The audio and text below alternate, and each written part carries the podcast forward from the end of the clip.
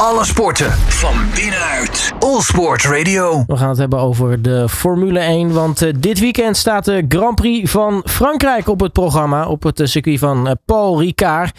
En ja, wat kunnen we verwachten van die Grand Prix? Nou, we gaan vooruitblikken met niemand minder dan Tim Coronel. Tim, hele goedemiddag. Goedemiddag. Ja, en we hebben gelijk goed nieuws, denk ik. Want de eerste vrije training ja. zien we niet één, maar twee Nederlanders in actie.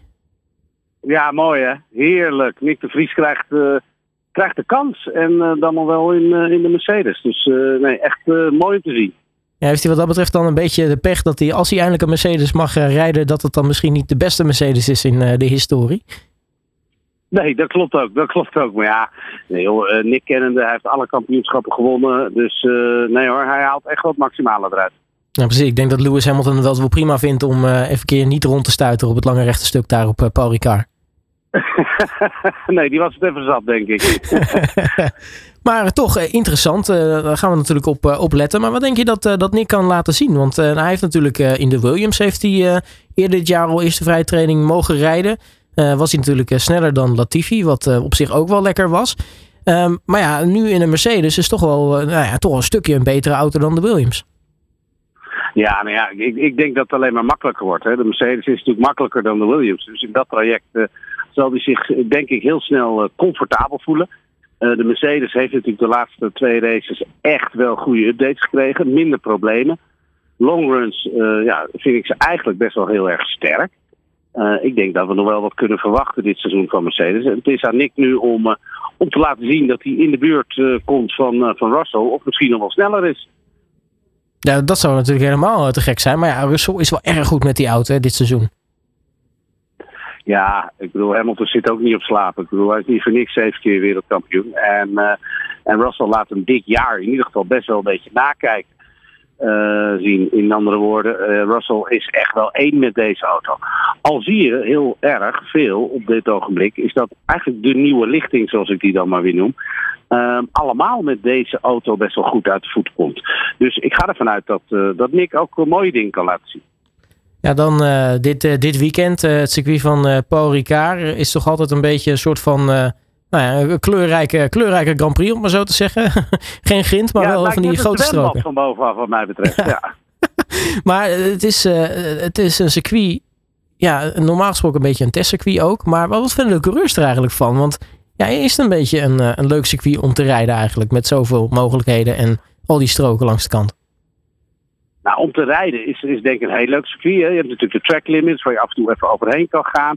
Je hoeft niet echt bang te zijn dat je dan gelijk afgestraft wordt in de vorm van een crash. Dus ze zullen veel dingen proberen. Uh, dit circuit uh, karakteristiek is echt wel is heel snel uh, lange flowbochten. Dus ja, degene die daar goed voor elkaar hebben, is denk ik toch wel de Ferrari. Nou, nu is het bij Ferrari wel zo dat er nou de vorige race kleine barbecue was bij, uh, bij Carlos Sainz. Die auto is uh, half afgefikt.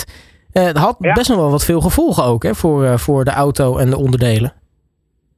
Ja, ik denk dat dat niet goed is voor het budget. Ik denk dat het niet goed is voor het team als een auto afvikt. Ja, je moet gewoon een nieuwe auto bouwen.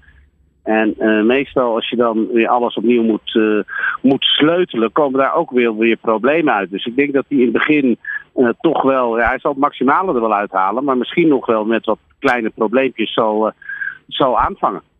En nu heeft Ferrari ook nog een, een nieuwe uh, koppeling meegenomen. Uh, ook voor Alfa Romeo en Haas om uh, de starts te verbeteren. Um, ja. Maar toch, als je kijkt naar dit seizoen, ja. Soms zaten er wat van die, zoals Olaf Mol dat zo mooi zegt, poepstarts tussen. Maar er waren ook een aantal starts waar je denkt van, nou, dat, dat, dat, dat was best wel aardig. Ja, ja, af en toe aardig kan je niet uitgaan. Kijk, ze hebben die koppeling niet voor niks verbeterd. Ze hebben echt wel een visie gedaan. Misschien dat uh, de koppeling nu misschien iets, uh, iets anders aangrijpt en wat beter dan pakt. Uh, al durf ik niet exact te zeggen wat de technische specs zijn, want dat laten ze natuurlijk niet het achterste van de tong zien. maar ja, ze zullen wel qua wijsheid met de engineers rond de tafel iets goeds hebben verzonnen. Nou, nu zijn er sowieso heel veel teams die updates hebben meegenomen. McLaren misschien wel de meest uh, de, ja, de, de, grote radicale updates met een nieuwe sidepod en, uh, en een nieuwe vloer. Um, gaat, gaat dat McLaren helpen, denk je? Want ja, die, die zitten toch een beetje ja, af en toe nog leuke resultaten met, met Norris. Maar over het algemeen uh, is die auto toch ja, dat misschien wel wat tegenvallend ten opzichte van de, de vorige jaren. Ja. Uh, ja, ik denk dat ze wel. ehm, kijk, je mag dit seizoen mag je maar een aantal keer echt gebruik maken van de updates. En ehm, ze zullen daar zeker over nagedacht hebben. Ze zullen meer geleerd hebben van hoe de airflow onder de vloer natuurlijk eh, parten speelt. En ja, dat, dat, het kan alleen maar een verbetering zijn. Dat zie je eigenlijk altijd wel. Ja, nu ehm, zeg je al, Ferrari gaat heel erg snel zijn daar op, eh, op. Eh, wat, wat, wat kan Red Bull daar tegenover zetten? Want nou ja, veel lange rechte stukken, wel ook veel vloeiende bochten. En ja, de Red Bull is dit seizoen natuurlijk ook echt qua, snelheid gewoon ontzettend snel. Ja, ja, ze hebben dat heel goed voor elkaar. Vooral de drivetrain natuurlijk. Dat is echt wel een, de sterke kant van Red Bull. Ja, wat kunnen ze doen? Kijk, ze hebben, uh, in Oostenrijk hebben ze natuurlijk een probleem ontdekt met de banden. Dat die veel te snel uh, eigenlijk.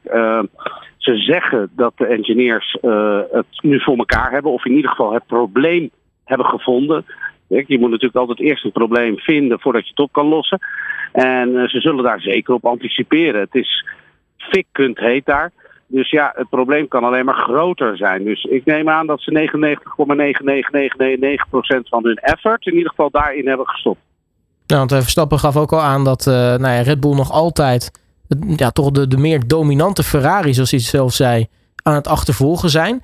Um, terwijl ja. als je kijkt, ja, de, de, de, enige, het enige wat Ferrari dit seizoen tegenzit, is, is Ferrari zelf eigenlijk, als je erover nadenkt.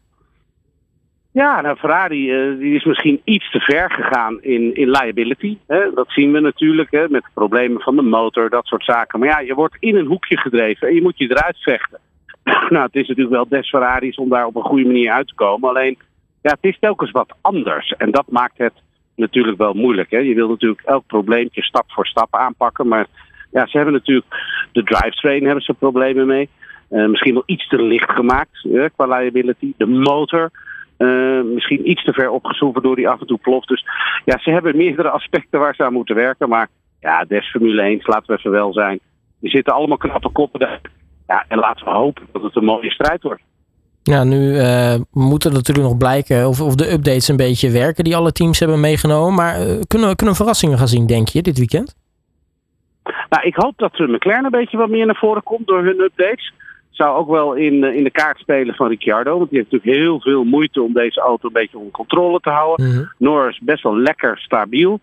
Uh, ja, en ik hoop dat Mercedes er eigenlijk ook wel een beetje bij komt. Maar ja, eigenlijk na de vrije trainingen zien we alles het beste qua wat iedereen aan het doen is. Nou, dan toch nog even de laatste moeilijke vraag. toch een kleine voorspelling, Tim. Uh, een goede voorspelling. Nou, Red Bull zit er nooit naast. Uh, alhoewel, afgelopen race wel. Maar uh, als ze met een probleem bezig zijn, zit ze altijd aan de goede kant. Dus laten we eens even. Uh, hoor, Max op 1. Dan krijgen we Leclerc 2. Wordt een heel vet gevecht overigens. En dan krijgen we uiteindelijk. Ja, wie is de best of the rest? Laten we het dan maar zo noemen. De Sainz. Want die zit ook in een goede snelle. Kijk, die gaan we met uh, potlood opschrijven. Tim Coronel, mag je hartelijk danken voor uh, je tijd. En natuurlijk heel veel kijkplezier dit weekend. Zeker weten, jullie ook. Doei doei. Alle sporten van binnenuit. All Sport Radio.